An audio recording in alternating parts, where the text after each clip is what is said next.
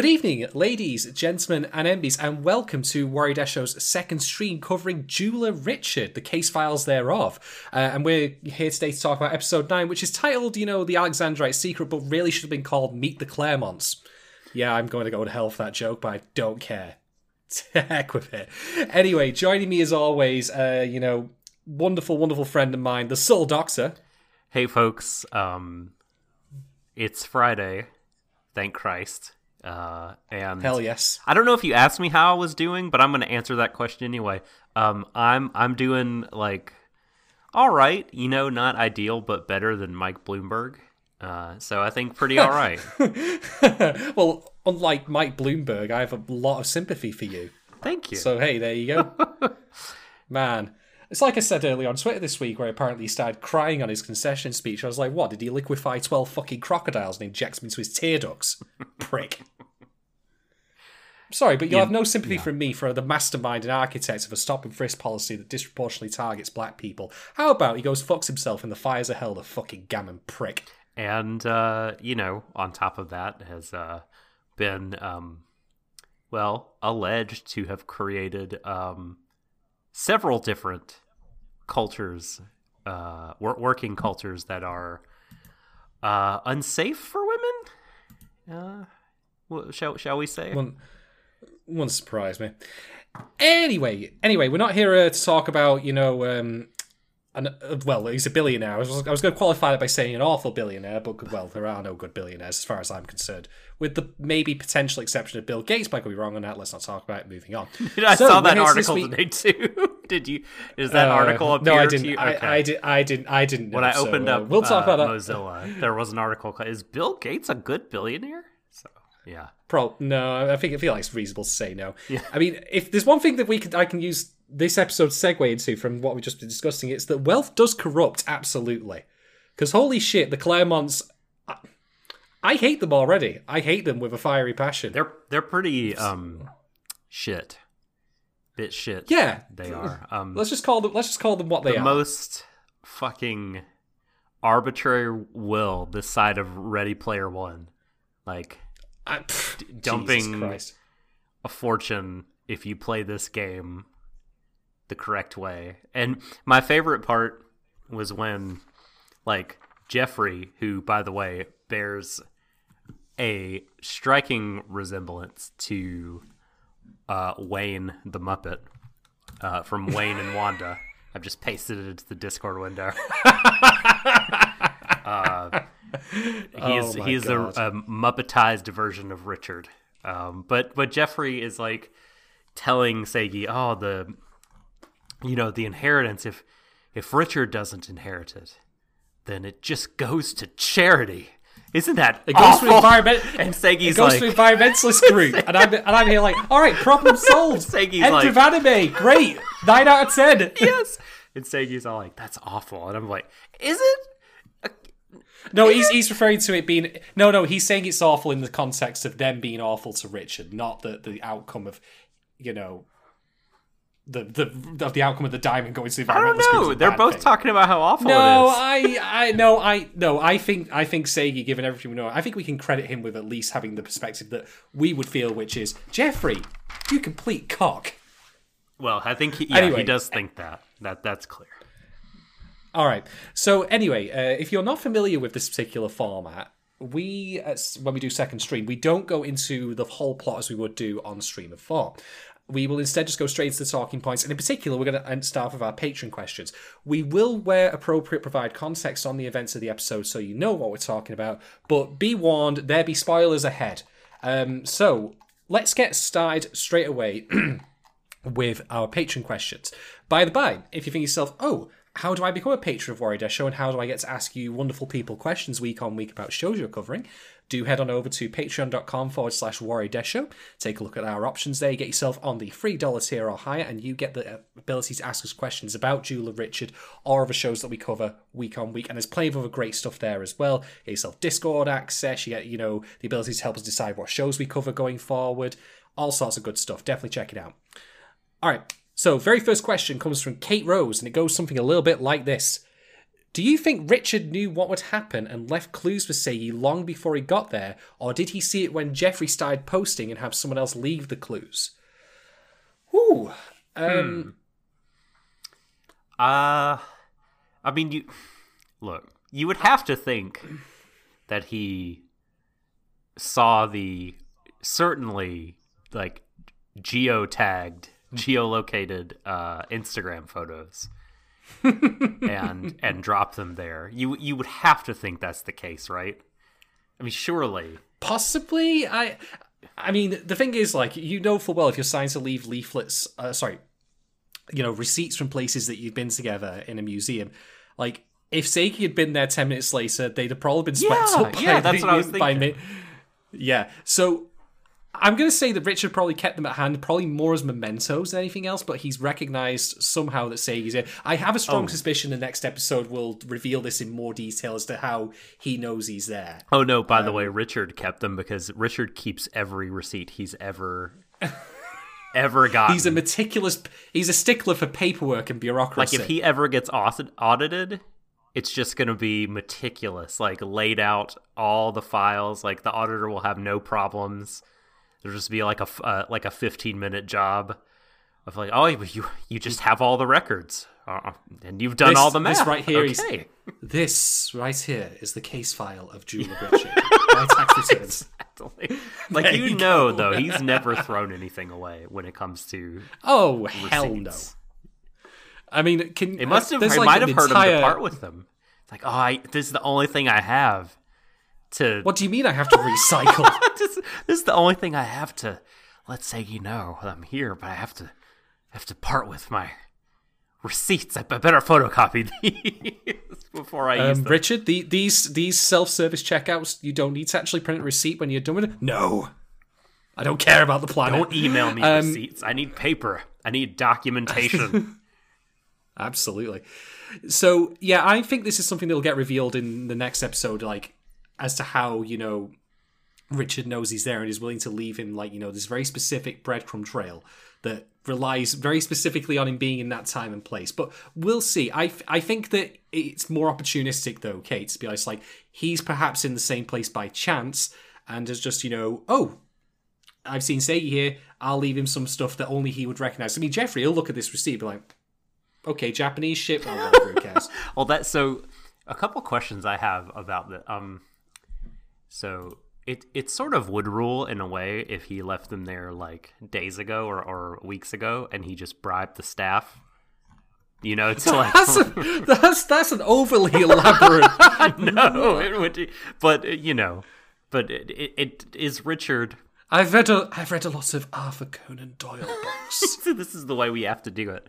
Um, no, I so also did this begs the question. So did did Richard do this because he was secretly at the location and saw them, or did he see the things on social media? And if so, what is Richard's social media presence like?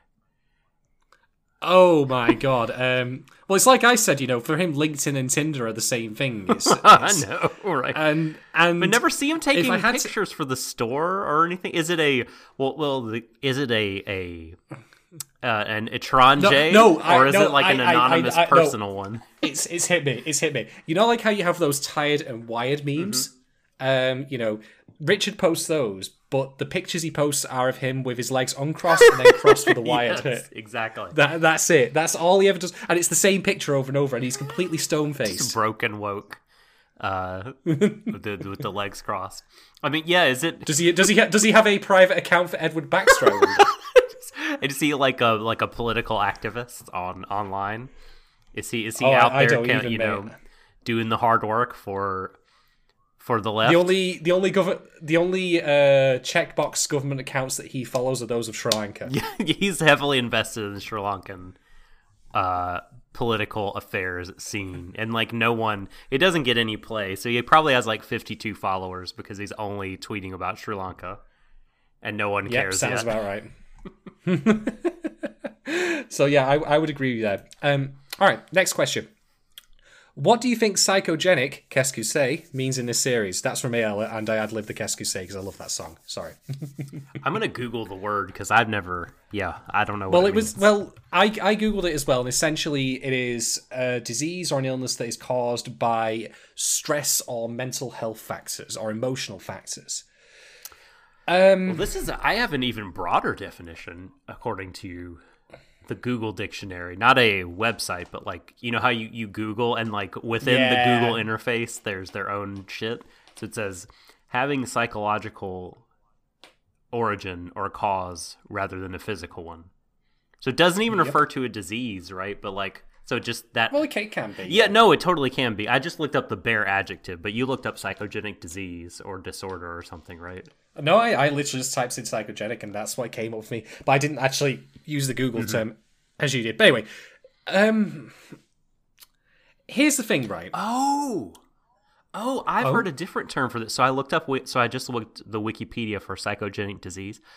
Uh, It's so it says um, that it's a name given to a physical illness believed to arise from emotional or mental stressors or psychological disorder. I'd always heard those referred to as psychosomatic. That's what I thought as well, actually, surprisingly enough. Um, but anyway, w- with regard to this,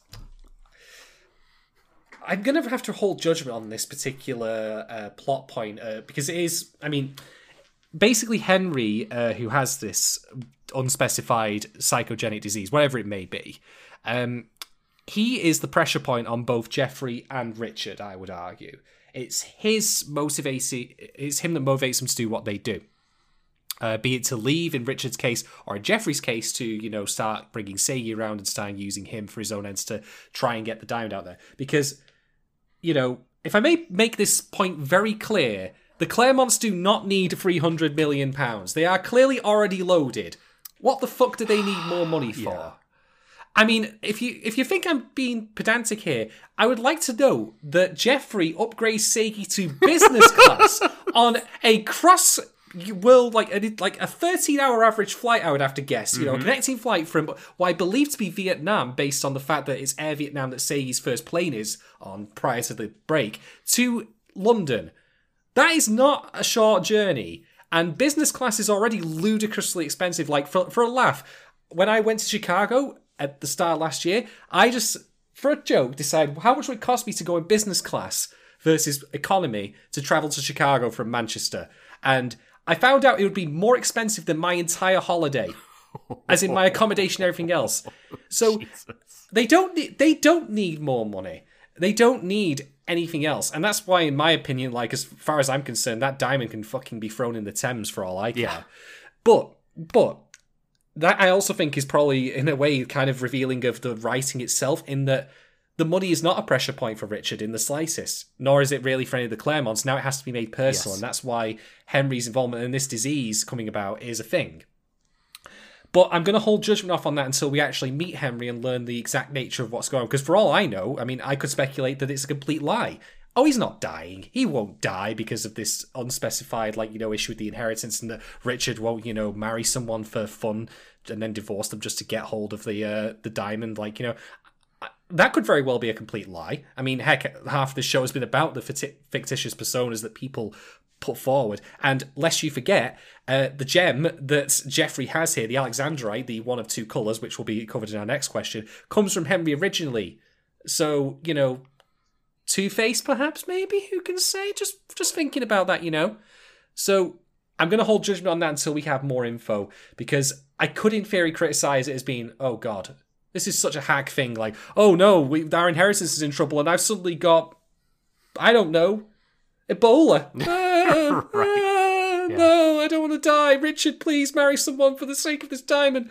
Uh, yeah, it does seem a bit. It seems a bit tenuous. And the thing is, when I say tenuous, I've, it's like I've said before when I've been criticizing stuff on this podcast. If it's tenuous in the sense that it's intended that way on the writer's part, and in turn that is revealed to just be Henry being full of shit, that's fine. That makes for a story. That makes for a narrative that I can follow and enjoy. But if it's tenuous because it's bad writing because the writer didn't consider it and thinks of, oh god, I've got to hammer in a way to actually make Richard care about all this because money obviously doesn't matter to him in the slightest, then that's not good, obviously. So we'll wait and see on that, in my opinion.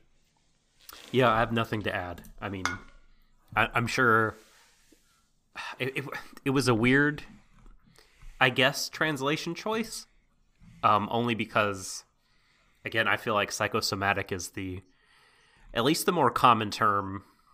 It may, maybe that's dated though. Maybe the terminology has just changed, and they just mean, yeah, it's just a the the preferred way of saying in 2020 that someone has a an illness that has manifested physically, um, but his, the origin is emotional or mental. Um, mm-hmm. But yeah, who who the hell knows what it is exactly? I'm the Claremonts are full of surprises. He could Henry could have fucking ligma for all I know, so we'll just wait and see. Yeah. Uh, right, so next question. This comes from Ayala as well. Do you think there is any symbolism to Jeffrey wearing a gem that changes yes. colour? Absolutely. Uh, basically, we get two sides of Henry in this one. Indeed, I have to. I'm actually going to expand this question to point out something that I also liked about this episode, which is Seigi's growth. Because at this point, in case it's not been clear, he is cut loose now. He has no one to rely on anymore. He has now Tanimoto for his support. He doesn't have Richard either. He is in a foreign country.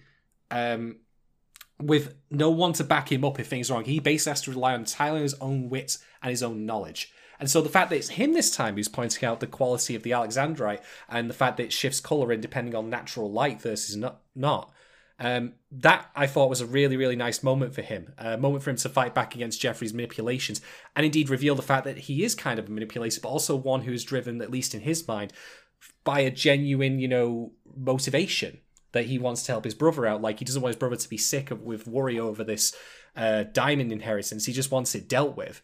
Um, and yeah, I mean the Alexandrite itself, you know, gem of two colors, mm-hmm. one of which you know blood red in darkness or unnatural light.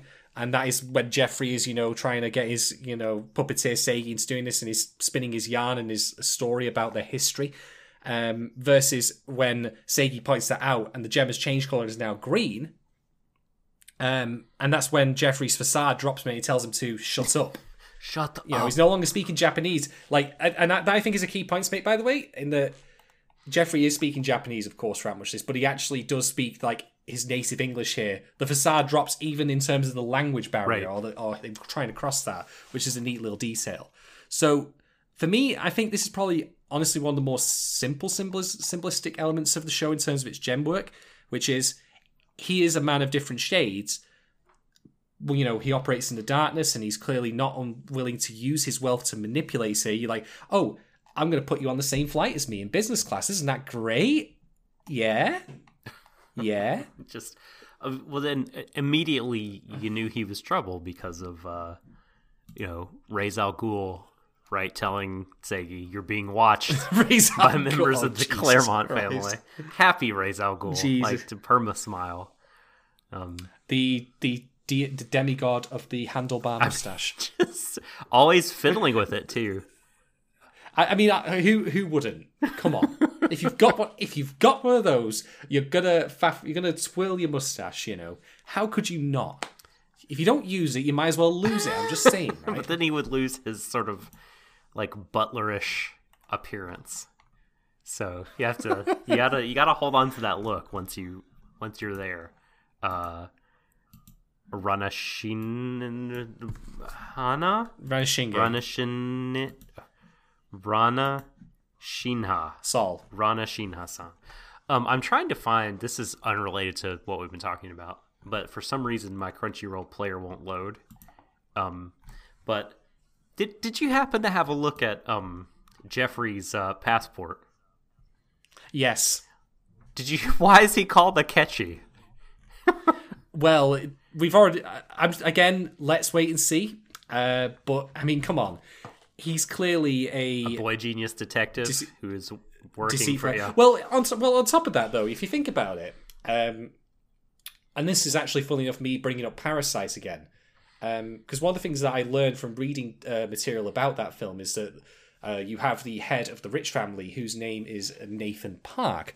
But Nathan Park is not actually his name. Now, I apologize I don't have this down. I don't remember his actual Korean name apart from his second name being Park. But Nathan Park is a name that he has t- taken on to make him more appealing to Western business interests. Why is that relevant to this? Because if indeed, you know, um, Jeffrey has been going around Japan trying to find, um, you know, Richard, maybe having a fake passport, which, I mean, he's certainly got the money to buy one, uh, with a false name on it of a Akechi to try and make, pass him off more as Japanese, that could be a thing. And that would certainly tie into his character thus far that he, you know, in fact, you think about it, his first name is fake, but his second name is not. And that I think ties in very nicely with the duality of we've seen of him thus far, which is, oh, I'm totally going to use you for my own ends, but then we see like you know that that crumbles away when we talk about Henry. Mm. By the by, can I just point something mm-hmm. out? When we get the picture of Richard, Henry, and Jeffrey, uh, the way that Jeffrey introduces this photograph, I thought for a moment that he was jokingly referring to the dog in the main I did in as the well. center as Henry. I did as well. and then we get to see Henry at the background scowling, and I'm like, oh god. He's the fucking Draco Yes, Malfoy always. of the family. Yep. D- Oh, fucking great. Slithering all the way. What a bastard. Ah, okay. So, next question. This one comes from OKK. Um, and I'm just going to summarize this into saying, what do we ultimately think of Jeffrey thus far? Well, I'm going to take a wild guess based on the fact that Kay is asking this question and say that Kay feels like that Jeffrey might appear bad or unlikable at first, but really he's been through some shit and you and he and Kay likes him and he's he ought to be empathized with. Um but so far, you know, I mean, I haven't really uh, been given too much of a reason to like him. Um, you know, because I am, uh, I, I am a observer of the show in the camp of of Seigi. You know, Seigi's our boy. He's uh, he's who we're rooting for, and uh, he's basically been accosted by this guy and being dragged all over the place. Um, and he's been warned about this guy who's clearly duplicitous and wants Richard to do some nefarious shit. I mean, I'm sure he has reasons. I mean, if he didn't have good reason, he wouldn't be a good character in fiction. But uh, I don't care right now. Uh, right now, Well, like, I, I should I should clarify. K hasn't actually stated outright if, if they. oh, I know, but I'm just saying. Yeah, no, that's a good clarification. Um, but I'm just guessing based on K's behavior in the past with characters like Homura. you know what I mean? Would be like, what do you think of fine in the Homura? And it's like he wasn't a he wasn't a bastard. He was just misgu- deeply misguided. He's can But again, I suppose that's the dividing line that we be have plunged here, into deep water, Homura, and not Is is return. oh god.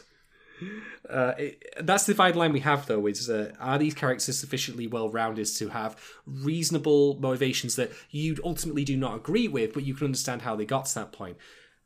And I think again, this is possibly a flaw with the adaptation from novel to show, in that we feel like we're getting a very abridged version of this here. Now, again, this is something that is going to evolve over time as we come towards the show's end and get more info on uh, Jeffrey. And particularly, also, I want to see how he reacts with Henry present because I get the feeling he would be a very different person in the presence of his brother. Um, here's the thing: we have two stated reasons for why Richard needs to do the thing he needs to do in order to obtain this diamond. Uh, one of which is the value, the three hundred million pound diamond. The other being Keep it out of the hands life. of those environmentalists. I mean, God Yeah, knows Fuck what you, they. Greenpeace.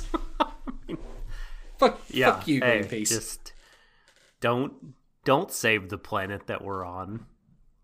You know, currently, that's dying. It's we need the diamond. Clearly, definitely. I like how that's like, you know, in in uh, the you know grandfather or great grandfather's mind or no, it's grandfather, right? That's inher- leaving the diamond. And I Mm-hmm. Yeah, like that right. the fact that in his mind, that's like the penalty. That's the punishment. If you don't, Hmm. I'll give the diamond to charity. like that's like the thing that's Sounds- supposed to motivate them. it's the punishment. I mean, uh, oh no, we'll have not as much money as we do oh, already. no. even though we're incredibly wealthy. Which, now that I think about it, you know, this whole Henry has to invent or indeed has this psychogenic disease. I think that actually makes me like this episode and the show more as a result, only because it just goes to show how pathetic a motivation wealth actually can be, um, especially when you're already wealthy. And also, as we say, like there's been many episodes thus far that have pretty clearly torn down the idea of fiscal value being worth a damn over actually Sure. caring about your family. Although, actually, to be fair, um, isn't it entirely the within the bounds of sense and reason that billionaires would be super duper motivated by money? Because, like, clearly they have enough wealth, but acquiring more seems to be their like raison d'etre. Oh, for sure. Doesn't mean it makes any sense though. Sure, but it's but it is our rib, but we see it happen, so I could buy it. You know what I'm saying? If that was the oh, reason. Oh, I I- well, they could they could buy it hmm. all right over and over and over and over. Ha ha ha ha ha. Fuck billionaires, they're all shit. Anyway, so I feel like I might have already covered my this, but I'll, I'll offer a joke answer firstly, which is that we get to see Jeffrey using a selfie stick, and that already makes me totally, hundred percent, yes. Like here's here's the thing right um, if i may give you a little anecdote. I remember once going to a club where i saw these two girls going around taking pictures of themselves on a da- very crowded dance floor with a selfie stick. And my immediate reaction to this was twofold. One any one person in that crowd could have reached up and plucked, plucked their phone out of the selfie stick and disappeared. And secondly, they were waving it around willy nilly, and they could have potentially hit someone in the head who didn't even notice because obviously everyone's in groups. So unless you are a professional, because I have seen like someone, for example, taking a selfie stick with them as they're walking around a fighting game tournament uh, to film it, makes sense to me there. Or if you're indeed any event, like if you're a professional uh, journalist, photographer, etc., I don't have a problem. If you are just a regular dude or dudette or anywhere around that, and you're just Dude, you know, can we just selfie can we all agree now that dude is a gender neutral term? All right, let's go with that. Let's just say, all right. So if you're a, if you're a dude, if you're a regular dude, and you are wandering around with a selfie stick, you just, to me, look like a twat. I'm sorry. I'm so sorry. And this is the point where it will turn out one of our patrons has one and uses it all the time, and is probably going to end up saying very mean things to me. In which case, you're probably right. Maybe I'm being too unfair about it. But God Almighty, I was just like, I already didn't like him after the plane scene. Then when he had that, I was like, oh. Well, this is the ribbon, like you know, around the parcel that is Jeffrey's general awfulness, Man. awfulness. But okay, Although, but oh, sorry, go ahead. You first. But here's the thing, right? Like, I don't feel comfortable really answering the question at the moment, given how little information we've got.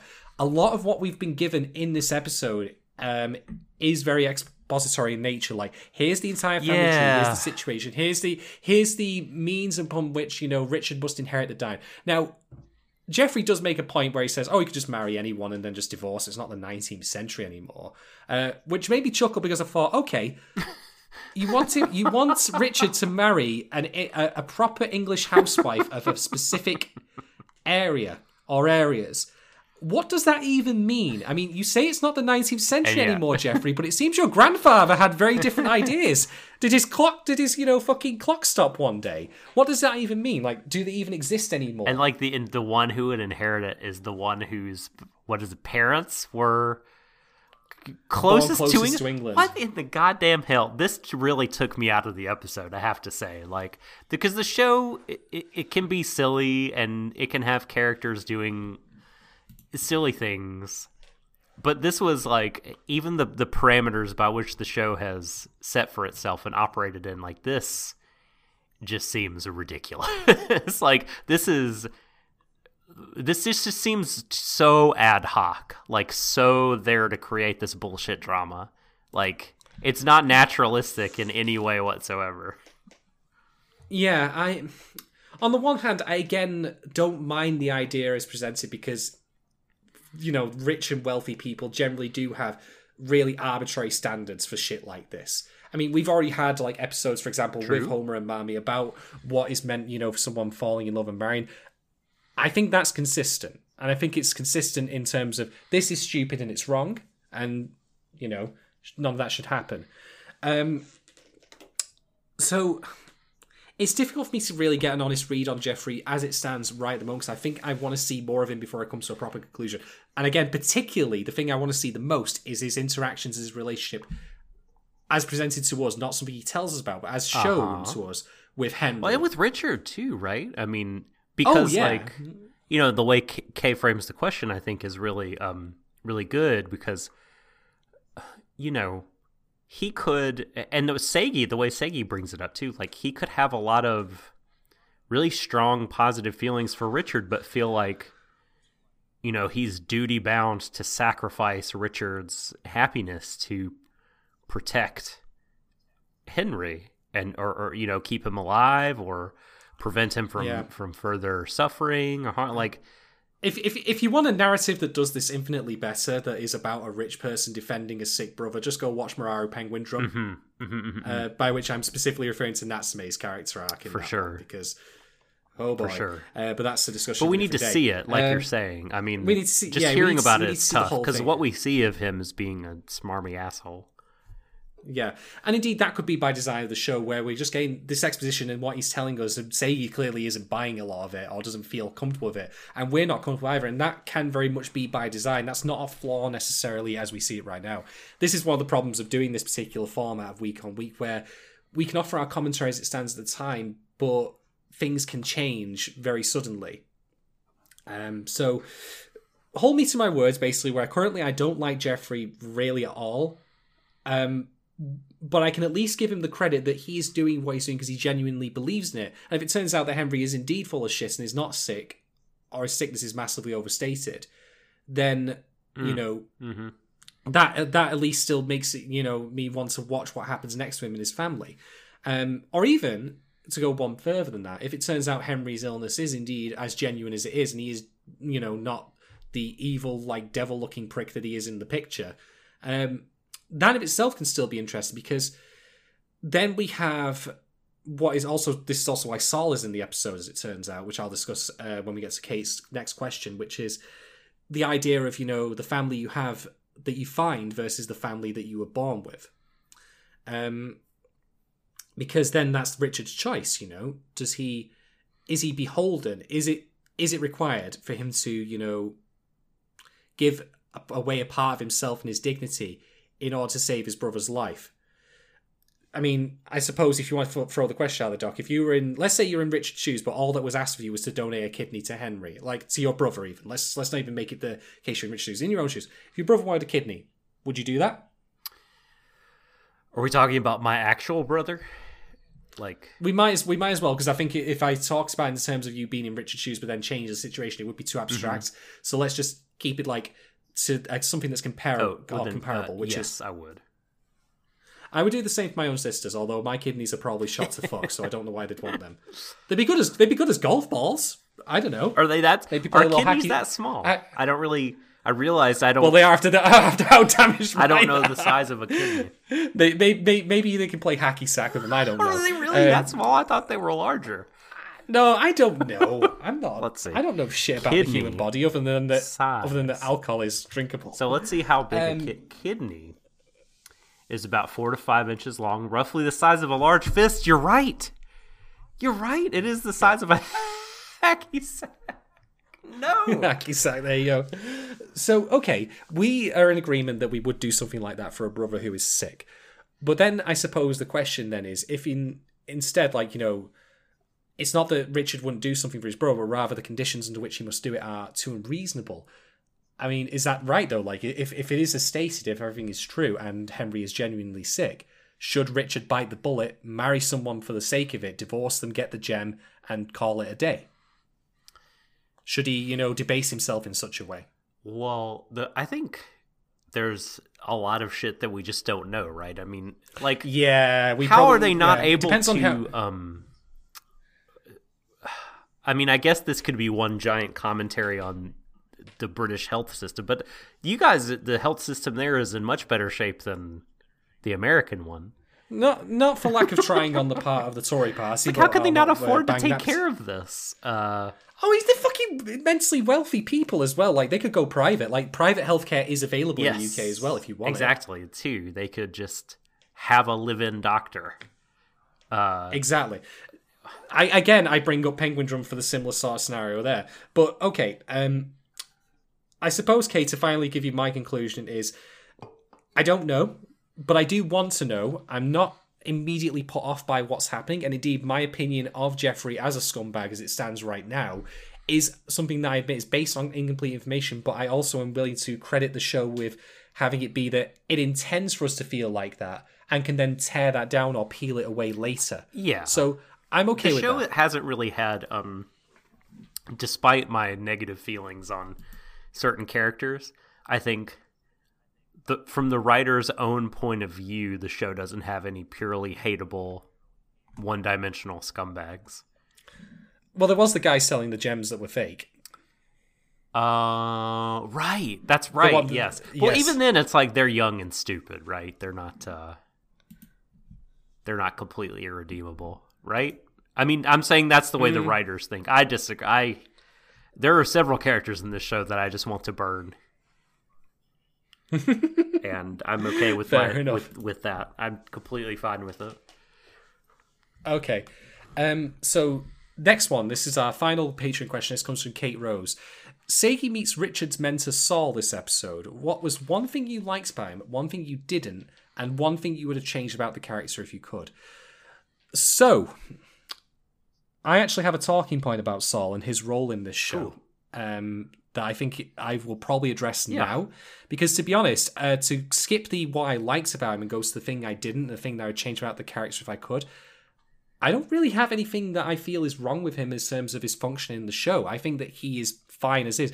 Now, I don't admittedly know anything about the racial like makeup and all that, and if that's wrong or anything like, I don't think so. It doesn't read to me as that. So I, I'm going to confess my blindness on that element. Uh, I don't believe there's anything wrong. there. I think he's perfectly fine, um, and I don't think there's anything I would change about him in terms of his role as presented. Granted, I am operating under the knowledge that this show is deeply, deeply truncated versus the actual novel in a way, in particular, in one very significant way. This episode that I will be talking about soon, where I will be getting out my critical carving knives because I'm deeply annoyed at it. But anyway, so to answer that, no, there's nothing I don't like about him per se, but that doesn't mean I love him either, I should stress. And there's nothing I would change about him in terms of the function he serves. So that just leaves the thing that I liked about him, and that is, in turn, what is Saul there for in this episode? So let's talk about mentors, mentees, and father. Uh, uh, sorry, familial. Oh, sorry, how say uh, paternal relationships, if you want to call them that. Because one thing I noted here is that you'll first off, Saul has the same verbal um, quirks, if you will, as Richard does, which is good for you. And on top of that, he also drinks a lot. That was a nice touch right But- that you were you saw like richard like that he's richard's mentor he's inherited some stuff and he's also like you said put his own twist on things like he's a tea drinker but he goes royal milk It's royal Yeah. milk tea. Yeah. And I actually really, really like this as a way of not going too in depth on it. I mean, there's probably another show that could do that, but showing us how I feel is a very authentic way in which we become the people we are from like learning from others and mentors and such and father figures. Like, for example, none of you who are listening to this will have met my father, more than likely. Um, little do you know but a lot, but but a lot of a lot of people I've met in my time who know both him and me say that I have a I talk a lot like him, particularly with my sense of humor. When and this is the point where some people in the audience are like, "Oh, good God, there's more of him." Shit. Um, but anyway, like they've actually said to the point like you two are so alike in terms of how you talk. And yeah, I would also contend that I am a very different person from my father. For one, I'm not a racist. Ooh. So that's a start. Yeah, I, oh, believe me, I've I, I've got no no two ways about it. He is unfortunately a bit xenophobic. well so was my stepfather so it's Yeah, but that's the that's the point I'm getting though is that I think the show is very authentic in how it's shown Saul as probably the only actual genuine father figure to Richard, even though we've only really seen him briefly in terms of showtime, because Richard has taken a lot of mannerisms and cadences from Saul. We can already tell that. But he has his own way of spinning them and doing his own thing as well. Like it's royal milk tea. So that has the thing of coming back to England a little bit, maybe its own way of, you know, Admittedly, I don't even know if royal milk tea is English. I don't even drink tea, and I am an Englishman. What's wrong with me? I should be putting the stock A's for i that. also hate Um, tea tea is terrible i'm just gonna it's it's real Peop- bad Pe- people swear by it. It's but anyway, bad. um, coffee But and yeah, like- soda are Mm. you get everything that you would ever need from tea in those two why why would you tea who who knows, mate? But yeah, um, it shows that you know we do absorb a lot of mannerisms and such from people that we do admire greatly but it doesn't mean that we become them we still like you know we we blend them together you know we're kind of patchwork in the sense of the people we are like some people for example have said that i speak a lot like an american even though i'm british and that's because i've consumed a lot of american media and in turn also speaks to a lot of americans more often than not um, so i like that this thing with Saul. Apart from him just, you know, being a very challenging figure to Seigi in terms of what he ultimately wants to accomplish, um, I like that how we can see the influences he's had on Richard, but also that he Richard is not simply a replication of Saul, mm-hmm. but rather is his own twist on the formula, if you want to call it that. And I think that's very authentic to real life and how we in turn become the people we are and you know what influences we blend into our own personas. I think that's pretty neat. So yeah, I'm glad that Saul was in this episode, not just for returning, you know, to help propel the plot along and also to challenge Seigi in that manner, but also for that particular element as well. Um, one thing I liked about him um, was his that one time that he said Boy, aren't you full of youthful energy? Have some red jelly and cool your head. can I can I point something out about the red jelly? Saul starts with three slices of that, and he eats one of them. And then the next time we see him eating from that plate, uh, there are three slices again. Whoops. Well, he just, you know, he's had seconds, right? I mean, he's he had seconds that appeared out of nowhere. He's an efficient man. I did not see him acquire them, and yet he he sliced himself three more slices. No, only one because he only had one slice, and then his plate was back up to three. Ah, unless he ate all of the stuff off screen. I mean, granted, granted, this is it got cut from the anime. Problem. This is in the novel where it talked I, about it. oh man, where, and he walked over to slice the jelly. Yeah. oh my god! Oh. It's like that scene from Captain America, the the, the very first Captain America movie, where uh, Tommy Lee Jones's character comes in with the food for um, oh god, I can't remember his fucking name. Uh, anyway, uh, the Nazi Hydra guy, and he's like, "Oh, are you trying to ply me with with food, Joe?" I was like, "No, no, this is for me. I'm just gonna eat while we talk." um, so yeah. Um, anyway, I think. Do you have anything else to add about Saul though, uh, Doc? Um, because we got one thing you liked, one thing you didn't, one thing you uh-huh. changed. So one thing I so I said the the liked was his weird expressions. Uh, one thing I didn't like. Well, I mean, he doesn't. This is not exactly like a thing I nailed the show to the wall over, but he doesn't really feel super fleshed out. He just kind of feels like. I mean, he's been mentioned before and everything, so he's part of Richard's history, but I don't know. It also feels like you could excise him from the story without losing a lot. I disagree. Um, I think that like I say, I think it's clear that Richard like has become partly the man he is saying to because of Saul. So getting rid of him, you know, and I think that would lose that quality where we understand that he is a construct of different people put together, like he was Edward Baxter, and then he, you know, became Richard de Ranchini Vulpian. Sure. Um, oh, and I'm I'm with you. Like I I like that stuff, and I think it's like I said, it's a good touch. I guess what I mean to emphasize is the story wouldn't lose a lot. Not that it would lose it wouldn't lose anything. I mean, something would be lost, but is it? I don't know. Critical, I mean, I think I think I don't know because I think the intent as well is also with him being the mentor to Richard. We can now see how even Richard himself, having been a mentor, say you like those ideas must have come from somewhere. You know, if, I I don't think it's. I'm not going to say he's, he's necessarily super critical, but at the same time, I if there were things that I would have to cut in order to make space for others. And by howdy, is there some stuff that needs space put adding in mm-hmm.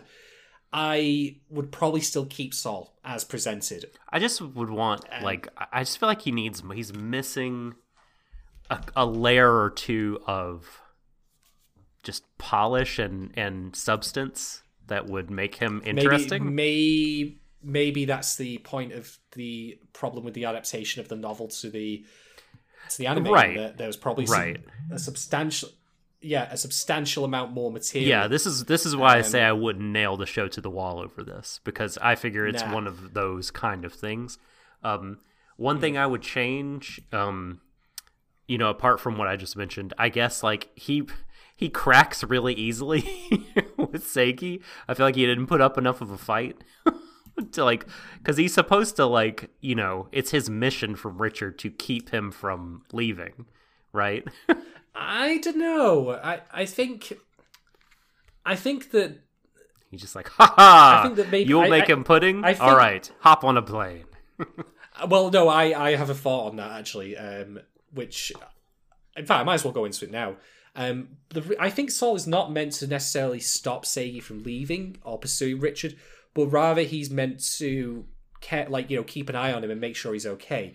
And you know, that doesn't mean like he is explicitly going to stop him from leaving if he feels it's in his best interest to do that. Um, so let's talk while we're here then i suppose um, about the idea of home and also of being a foreigner because L'étranger, which I originally had believed meant stranger, but it actually means foreigner. Si- similar ideas, but not um, exactly the same thing. My, my French is terrible. I apologize. This is my Spanish, German, Hungarian, uh, Japanese, Russian, etc., etc., etc. I could go on. My English is bad. Um, So, yeah, my my my language in general. But anyway, Communication. So- it's tough. Oh boy. Um. So here's the thing, right? Seek says I can make him pudding, and you might think yourself, "What the fly blue fuck kind of answer is that?" Because it kind of is. Puddingaka. Uh, so What? so, but here's the thing, right? It's not just simply the idea of him making pudding, like the actual product itself, but rather what it means and represents. It represents a kind of stable thing, like, you know, here's what I can give you every time that you, like, you know, come home from work, or, like, you know, in our little bit of downtime. There's a kind of homeliness. I to can that. be your your quaint English housewife. Right? Oh, good God. That's what he's doing there, right? Uh, like I can, yeah. So I can, I can, I know, I understand him, and so I can't, pro- like, you know, protect him from these huge troubles. I don't have a lot of money or power, um, but what I can do is like support him in a way that helps him because I get him. Yeah, exactly. Um, so I think that that's why the pudding thing is important, silly enough as it might sound, because it is about him giving that stability. Like, like Richard views himself as a foreigner. Seigi is probably the one person who can stop him feeling that way to make him feel like he has roots somewhere. That's the way that I, I view it, and the pudding element is a part of that by just simply providing that comfort of home. Yeah. So I mean that's why making the tea is important as well. So yeah, um, that is I think is a part of that as well. So yeah, I'm I'm cool with Saul as is. Like um, I do get the feeling as say like everything else that there's probably a substantial amount more detail in the novels, and uh, and when I say that, I mean there's a substantial amount of important or helpful detail that gives the thing a lot more meat. But we got what we got. Uh, and I'm okay with that in Saul's case, but I'm not okay with that in another. So buckle up, folks. I'll be talking about that in a moment. Oh, fuck a dog. All right. Anyway, thank you very much Yeah. to everyone who's thrown in Patreon questions our way. If you have any thoughts on what we said, by the way, do feel free to respond to us in the Discord. Um, we're happy to get a dialogue going on this, so don't hesitate to talk to us about what we've said and offer clarifications. Uh, like, even if you want to say, well, there is more material in the novel, you're right, or no, there wasn't, but maybe there was, should be, etc., etc. If Let you if you That's think that for. there is a Muppet to whom Jeffrey bears an even closer resemblance than Wayne, let us know in the Discord. Hell yes, hell yes. Okay, let's get to our talking points right. then. Do you want to go Sure. first, Doc? Because I've Yeah. talked a lot. Um, I want to, you know, uh, maybe talk about Tanimoto a little bit here. yes. Oh my. She's only in part of the episode, and not no questions about her this week from the patrons. oh, but uh, you know, I, I, it, I'm not usually one to, to, to, to do this sort of thing, Sean, but I, I feel like I might want to take a little bit of a small victory lap here. because our girl, I've done it before myself, to be honest. So you you go right ahead. our girl, after, you know, last week, uh, exhibiting what I thought was a lot of nonverbal communication, screaming, Seigi, um, you know, I, I might feel about you something stronger than just friendship. This week, basically, uh, tells him that she really likes him a whole lot. And she would she would go after him if he went missing in the same way that Seigi'd go right. after which I feel like that's pretty concrete. And yes, she would she would go after him if he left and, and, and then she describes with shocking specificity, clarity, and detail the way in which Seigi is feeling about Richard having left that, him behind. That, oh, because this man, is her that... experience as well. Having someone, you know, it's just like, ah, it doesn't it suck, Seigi, to have someone in your life where you think to yourself, maybe I'm not as important to them as they are to me. Doesn't it suck? Oh man. You know why it's that? Because I feel that way too. Me, Tanimoto. But you're not paying attention to those, me right now. those lines hurt me because I've been there and it's entirely true. So for, for it was painful to listen for, to. For someone who didn't have a lot of experience in the game of love, um, I think she's um she's now she's got some chops now. Well, it's it's like I've said to you off cast though, Doc. Like I think what we tend to happen uh, as people is that we can be very good at observing other people's scenarios and offering a lot better advice than we would give to ourselves, or even like you know advice that we we could say was the same amount of clarity, but we would never take. Like I, for example, joke many times about Seigi being a limp dick noodle throughout this podcast run for fun, of course, not because I genuinely dislike him. I was I much like you, like say, just go, take her on a date, and yet how many times have I, you know, similarly just gone, nope, I can't, I can't do this, I can't ask it, it's not possible, it won't ever happen, no, no, no, no, no. So I think that in a similar vein with Tanimoto, like it's not. I, I say it's very difficult for people to objectively, quote unquote, view themselves and what they would do in their own situations, like what's the best course of action, versus what they could offer to people in a s- similar scenario. Like you're disconnected in that way. So.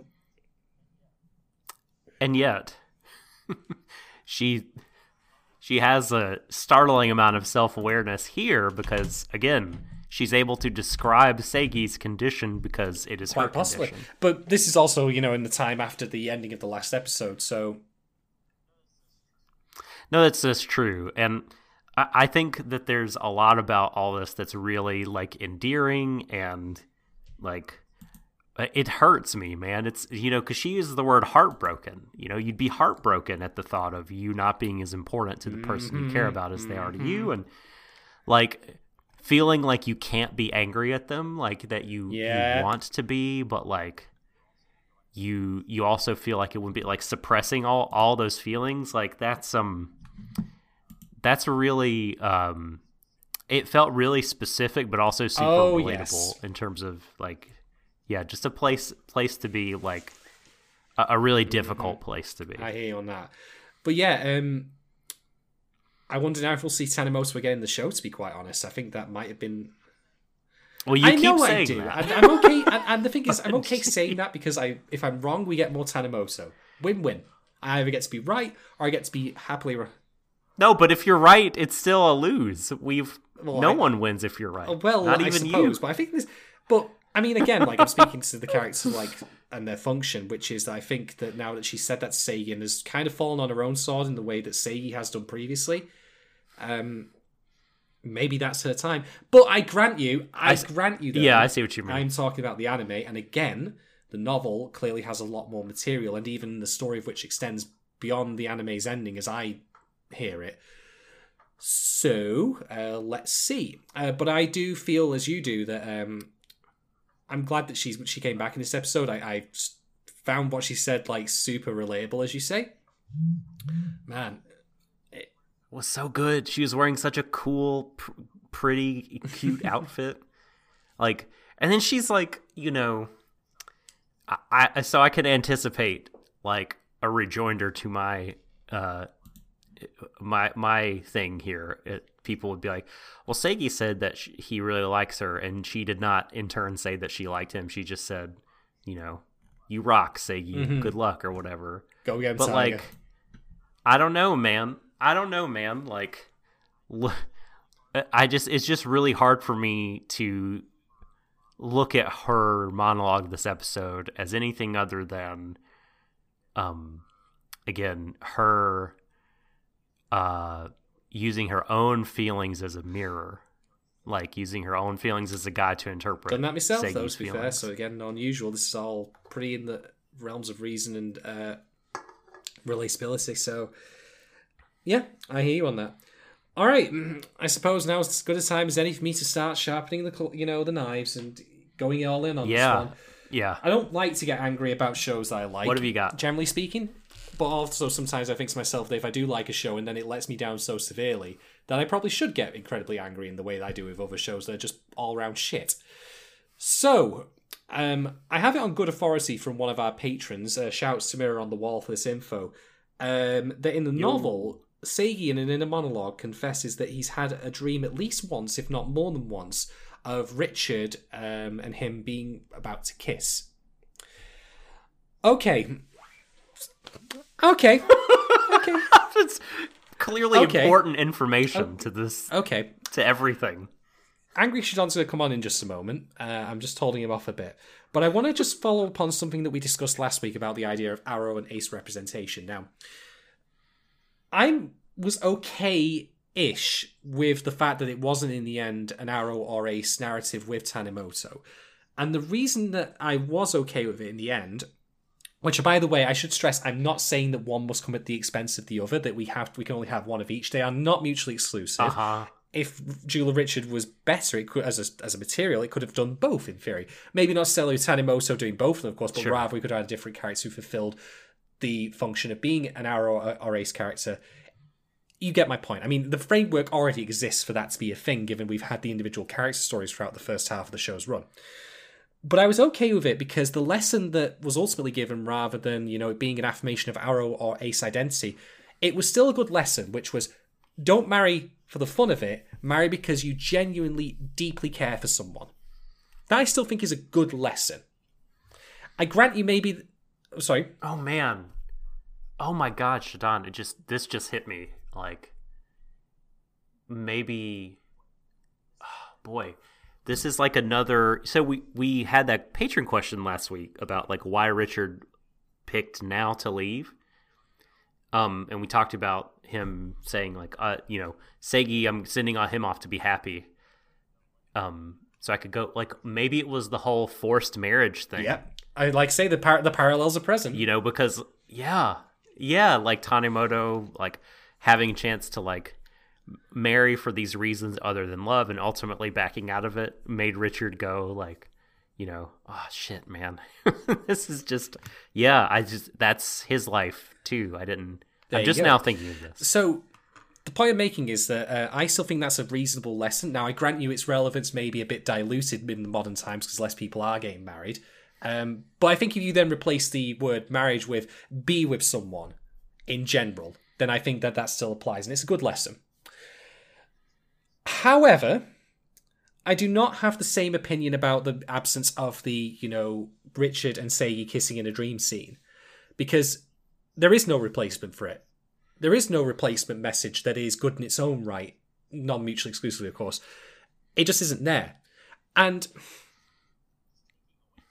just taking away characterization like layers Yeah. of important detail that these that that Seigi sort of uh, feels about Richard. So here's the thing, right? First off, first right off the boat, before I start discussing other shows that I have seen, the show has already had an LGBTQ plus character in Mami who was forced into a role that they were not happy with and ultimately rejected. So I don't understand why they neglected then to re- not include the, that particular scene in this show. I mean, you know what I would have done? I would have probably ejected a substantial chunk of um, Jeffrey and Seigi's like time on the plane, or maybe more time of them fumbling around in London or whatever, and then have Seigi fall asleep on the plane, and then have your dream sequence there. Now, I grant you, I don't know the where the dream sequence falls in the novels. I think it just might be simply Seigi says it happens, but you can easily slot that into a point where he falls asleep on a plane. I mean, come on, it's a plane ride. Have him fall asleep.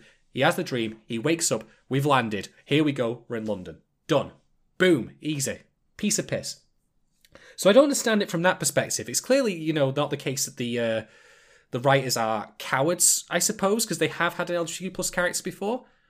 But at the same time, if that's not the case that they are, that you know, like cowards because they know full well what that would mean if they put that in, and they don't want to annoy, I don't know, shippers or whatever, or just try to not narrow its appeal.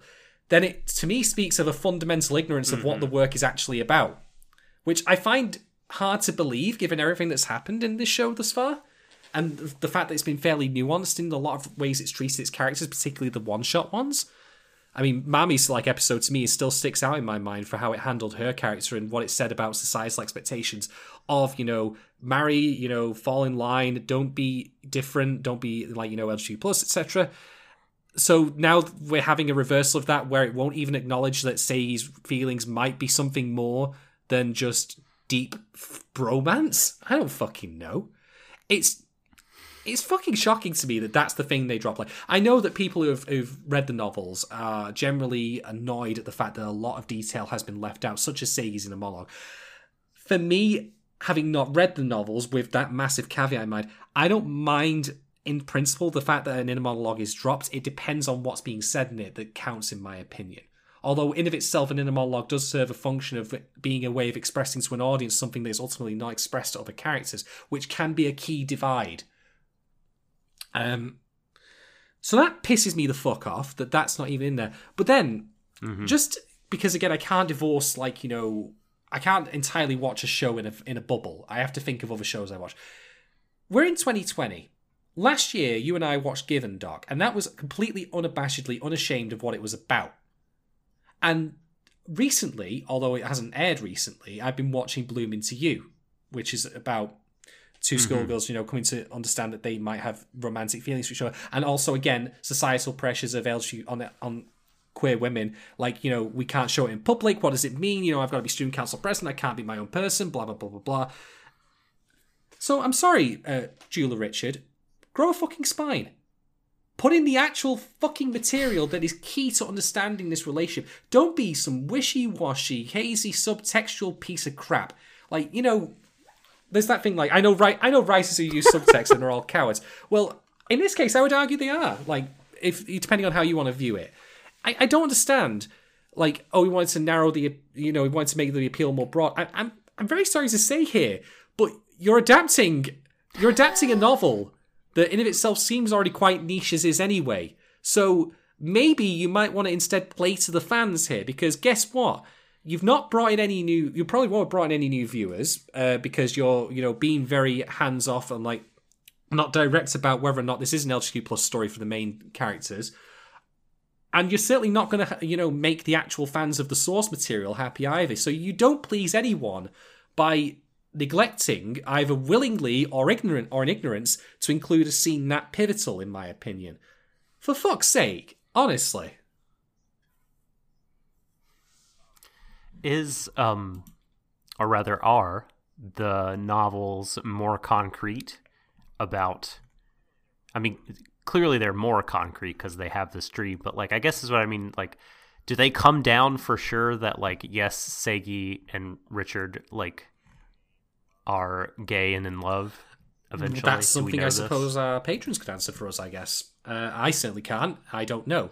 Um, but I want, yeah, yeah, I'd like to know if, um, especially after I think after the anime ends, we'll, I would, I would like to know if these are, you know, yeah, truly um BL uh books, or if if there are, is some intentional vagueness at the heart of even yeah. the source material. I mean, I'm not saying that all uh, LGBT plus narratives need to be in- exceptionally con- constantly overt in in you know that these characters are totally into each other like so hard but as presented with the material we've got here like the fact that Seigi, for example, like says, "I really like, I really like you." I mean, I, to me, it feels like there's a distinction between that and love, or even like, or even that you know, I really yeah. like you. Like that still of itself cannot mean romantic affection. I wish that, yeah, you're uh, you're worthy oh, of my grace, hell. Richard. Don't yeah, I know, I, I know to. you do. But Sorry. I, I just think to myself, like, I wish that you know shows like this would still indulge uh, like more consistently in making it clear what they're about. Like you know, that they are definitely about an LGBT plus narrative rather than not being. And again, I'm speaking as a cis guy here, and I must say, like having watched Bloom into You recently, like the fact that it is very much unashamed about that, but it still handles it with a substantial amount of nuance, both in its visuals and in terms of what it means for societal structures, pressuring and suppressing people from being open about their affections. Like that, all the more to me just makes me think, what the fuck has gone wrong here? For God's sake, come on. Mm-hmm. I'm with you. I, I'm, I'm with you. I think it's it's really bad that this got left out. It's it's it's really it's really bad, you know, because it's not like um because I, I mean I guess like it could be just any piece of um of backstory that got left out, but this piece really does make it feel like that you know the the point behind this was to make it less gay. Mm-hmm.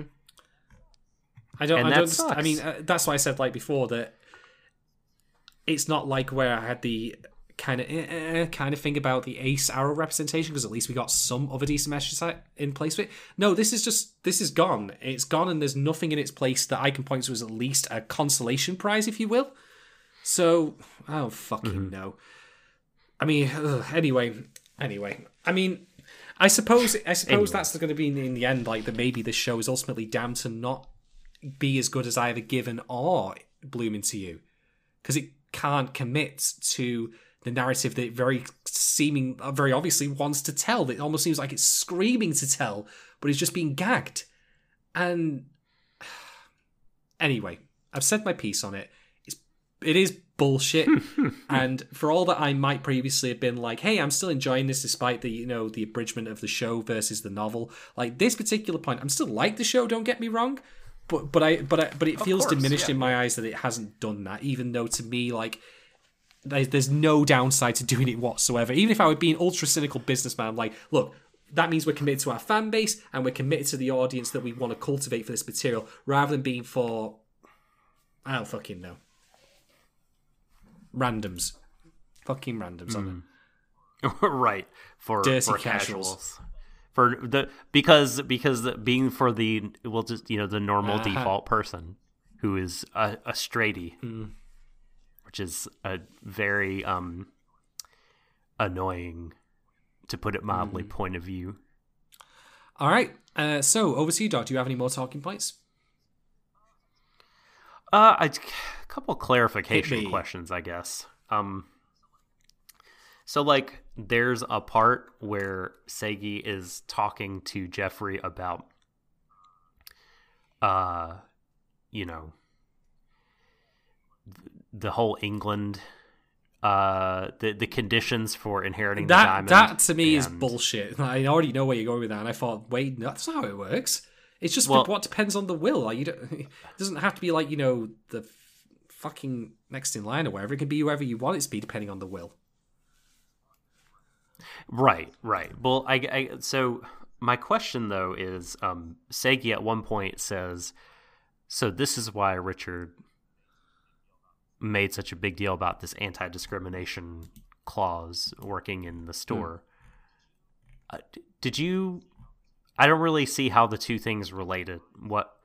Why does one What the follow from the other? I don't think it. I did. I didn't even clock that that was a related thing to what you just said about the whole inheritance thing.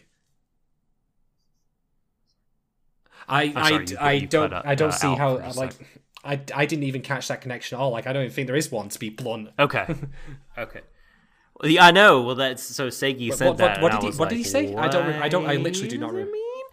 He said so. That's why Richard, uh, during Jeffrey's little speech, he's like, so that's why Richard, uh, you know, what what did he say? That's why he made such a big deal about the clause. I do not remember him saying about the. I'm, I'm gonna have to go back and look because that to me seems like such a non sequitur. It makes absolutely no.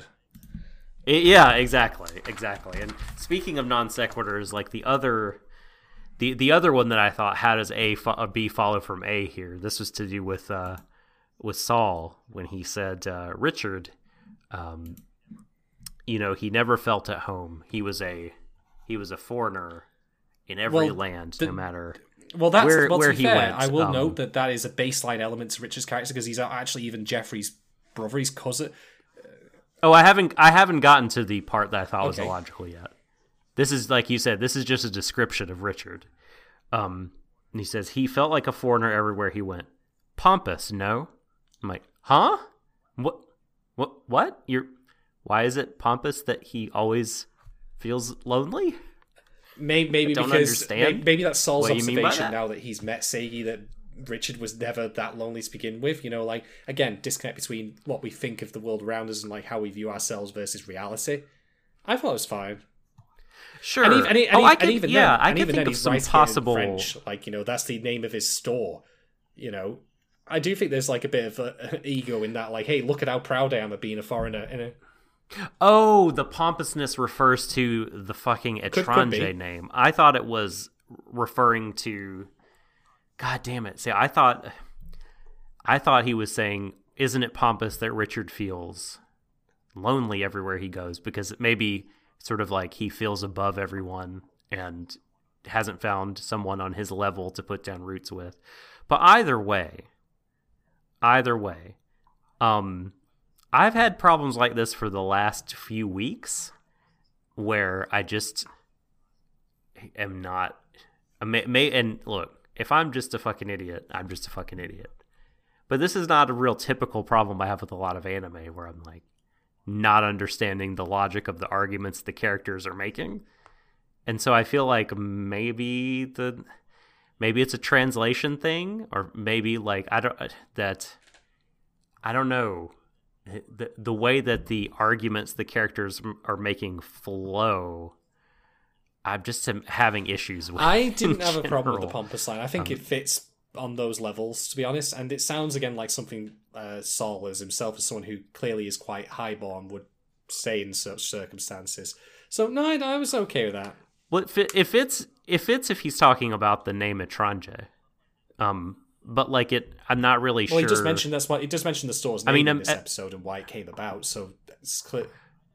Oh, I know, I know. Which, but like it, it, but the language there to me didn't do enough to con. I, the the fact that there was a question of what he's even referring to, to like a you know, normal reader like myself, who's and I don't know. I mean, I'm not gonna be like I'm smarter than ever, but like I don't know. I don't really have trouble with this sort of thing uh, all that much. So I don't know. I just the the dialogue writing isn't um to th- there are some some issues of clunkiness I feel like, and I don't know if it's because again they're trying to adapt so much, or or or if it's a translation thing. Um, because just ima- like. Of course, you could pretzel it into making sense, but like imagine you you are sitting there with someone, and you're and you would you if you're listening to someone talk about someone else and they say like, "Oh, he was lonely all the time," isn't that pompous? Like, would I you be like, depends on, I "Excuse think me"? it depends on how one presents themselves, and that's entirely what Richard is about. I don't know, man. If it just it came off feeling very weird, and again, I I've had a couple of these issues over the last few weeks where it just the the dialogue. It felt like th- that people were saying things that you of you could go back and like be like ah like yes right like I, I can I can make this fit together maybe. But like make it make sense in the moment like support your argument in the speech you're currently making. You know what I I don't know. And maybe I'm just totally on an island here Um, I by the way, Anyway. I've just reread the scene there, but I don't think that the clause that Seigi's referring to is the uh, discrimination thing. what clause is he talking about again what the, this is just supports my point even I more what is he talking about the show to have introduced a quick flashback here as to what exactly he was saying. You know, the line he was referring to, but I definitely didn't think it was discrimination one. there is no other clause that Richard has Again, the show might have been might have been best to like remind us of what that was as a flashback. But I definitely don't think it makes any sense for it to have been the discrimination one. I think he's referring to something else. Um, I feel like what they're trying to do and not is it no? In fact, no. Hold on, I remember like- what it is. He's referring, I think, to what he was discussing about the girlfriend that he had, and how Mm-hmm. Yes. you know he. I'm gonna need more time to think. I'll have to sort. Well, well uh, Look at this work we're having to I- do to figure it out.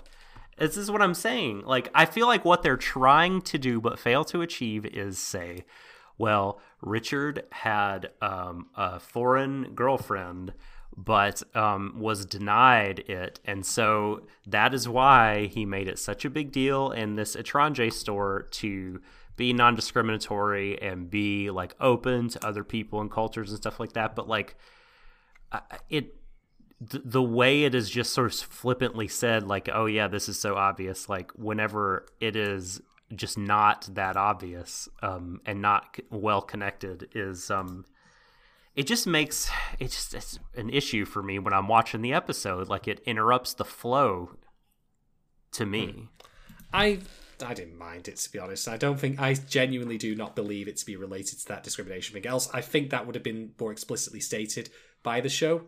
I mean, I'm saying that the show has problems at the moment, like with the absence of that particular, you know, scene that we discussed. But I don't think it would like deliberately forget that signpost like something as important as that if that's what it was. Especially given that clause was so long ago in the show's runtime.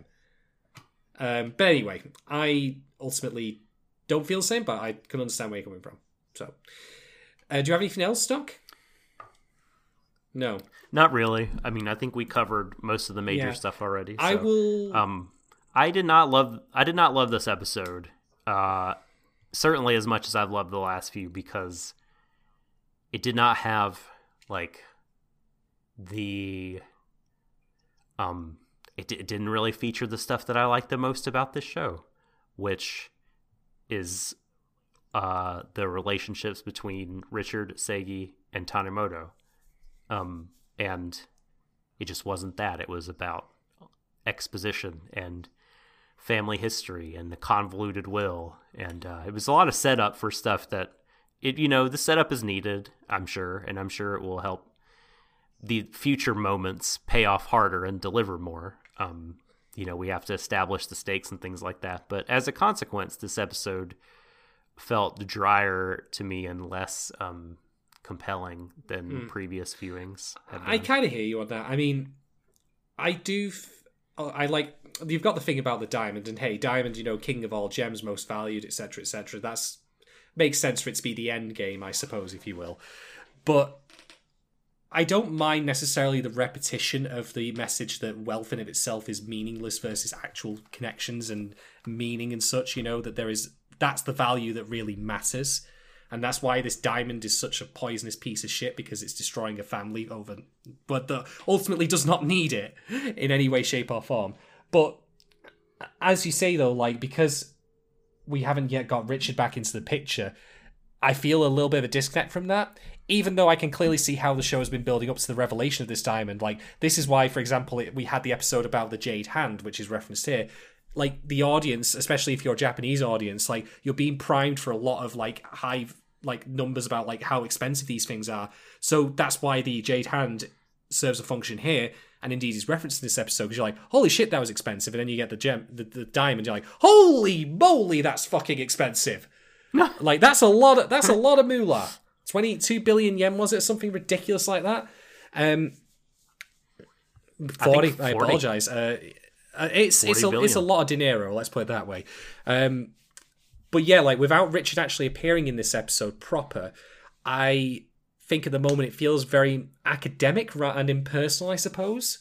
Um, but I'm okay. I will be okay with this episode with the benefit of hindsight if it now in the final three, uh, 10, 11, 12, it delivers it delivers on those and we get to see like you know what it really means for richard in particular and like i say for all that you know we've had the telling of henry being an, uh, an exerting influence here on uh, jeffrey and richard i'm definitely interested in seeing how it handles showing him firsthand that i think will be uh, interesting to watch so a stumble if you want to call it that but maybe in hindsight with the benefit of hindsight in time a necessary one, although there is no excusing omitting the LGQ actual like context, not subtext, context that is in the that is in the original material. Yes. That to me is an inexcusable mistake on the part of the show's creators, and I think that you know it's ultimately going to make this show not have as much staying power as other shows. Like Given, I reckon, for example, like will be l- well looked upon. Granted, it will in its turn, as we said with Anstig earlier, become obsolete in time. It will become an irrelevant tale in its own right. And I suppose similarly, Bloom Into You will do the same. But they, I think, will have a lot more staying power, and especially for me as a even as a cishet guy, like you know, than this show will in terms of like the quality of its character work, because they knew what they were and they were unashamed to be about that and in turn they were consistent about it as well so that sucks and i feel bad for the people especially who are fond of the novels because to have such a pivotal thing just be ignored in favor of is pretty shameful in my opinion but hey what So much other stuff. i you know could cut. like take take you know what much. unless say you took Jeffrey's selfie stick and beat him to death with it, you could have cut that scene with him using that entirely. There you go. Ugh. anyway, Yep, and then and then you could just figure out next episode. Richard could say like he could just hold his mm-hmm. phone up and be like, you know, I followed, I found out through social media. You know, it's just God. There's so much other stuff exactly. trimmed out. Especially, I mean, uh, cut out uh, a little bit from the Raise Out Ghoul scenes. I don't know. There's like just a myriad of things, but that feels really important, and it's it's a real shame that it's not. In the anime. All right. We'll leave our talk of Jeweler Richard there, but we will be back next week to cover the next episode. Uh, we should, uh, I'm going to discuss this with Doc off uh, Cass. I'm just noticing the pop. No, but the thing that I love about that Popsy thing is that the logo, to my memory, is identical, and I'm pretty sure that in of itself is copyright or trademark infringement. Whoops, should have made it a different shape, but never mind. Who cares?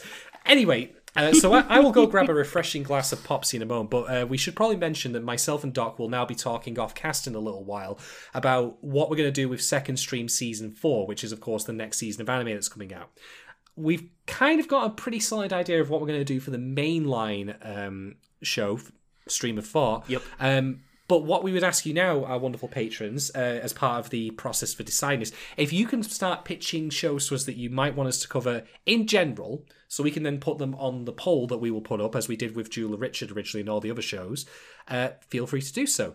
Just a couple of things I'll remind you of. We're not going to be covering any sequels just on the assumption that people may not have seen them and they ultimately would probably get bogged down in a lot of catching people up to speed on stuff if they hadn't.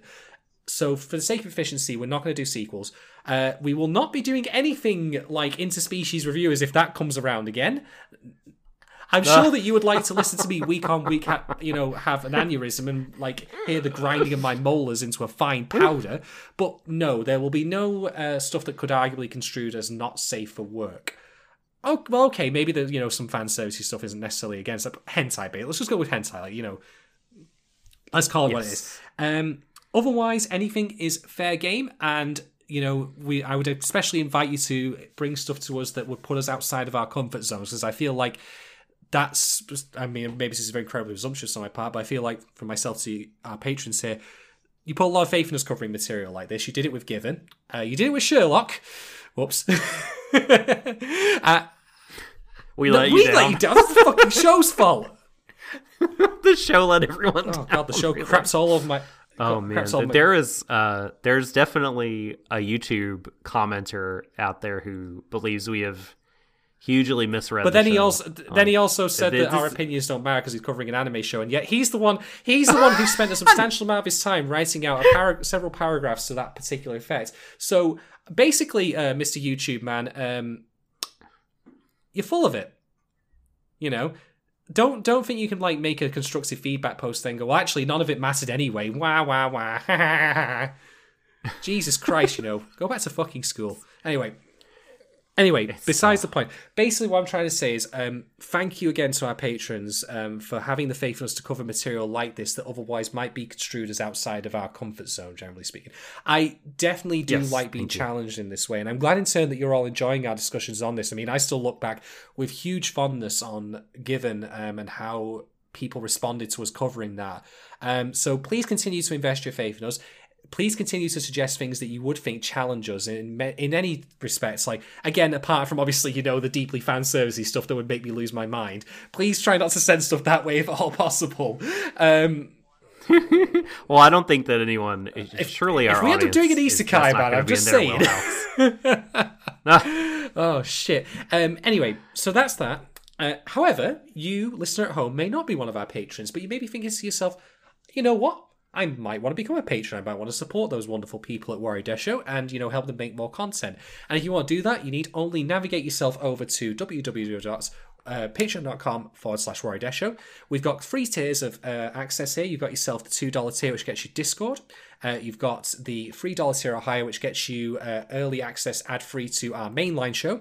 Uh, you can also then take part in asking us questions about shows we cover as we go along. Uh, and then if you go on the $5 tier or higher, you get yourself access to Second Stream, this very same podcast, one week before everyone else, before the rest of the world. You also get to, in turn, influence what we cover next on Second Stream, just as I mentioned with our patrons there. And lastly, you get the right to ask myself or Doc to cover an anime of your choosing with certain restrictions, mind you, but nonetheless, you can get us to do that. So do check all of that stuff out. And if otherwise you don't want to support us financially, but do want to support us in another way, uh, that is absolutely fine as well and immensely appreciated. Just give us the like, subscribe, follow, share, click the bell, smash the buttons, you know, hammer your keyboard home. All that good stuff always, always helps. And anyway, Anyway, with all of that said, I suppose that takes us to the end here. Is Friday evening. I'll be cracking open a beer in a minute for us to cover our after hours section, which is another podcast you can get access to on our Patreon. Uh, thank you very much for everyone who's asked us questions and has listened to this. It's been an absolute delight. We will be back next week to cover Jeweler Richard 10. Uh, but from myself and from Doc, uh, thank you very much again. Have a great evening, and well, like we often say in the show, embrace each other, everyone. It's the end of the universe. Good night. Mwah. of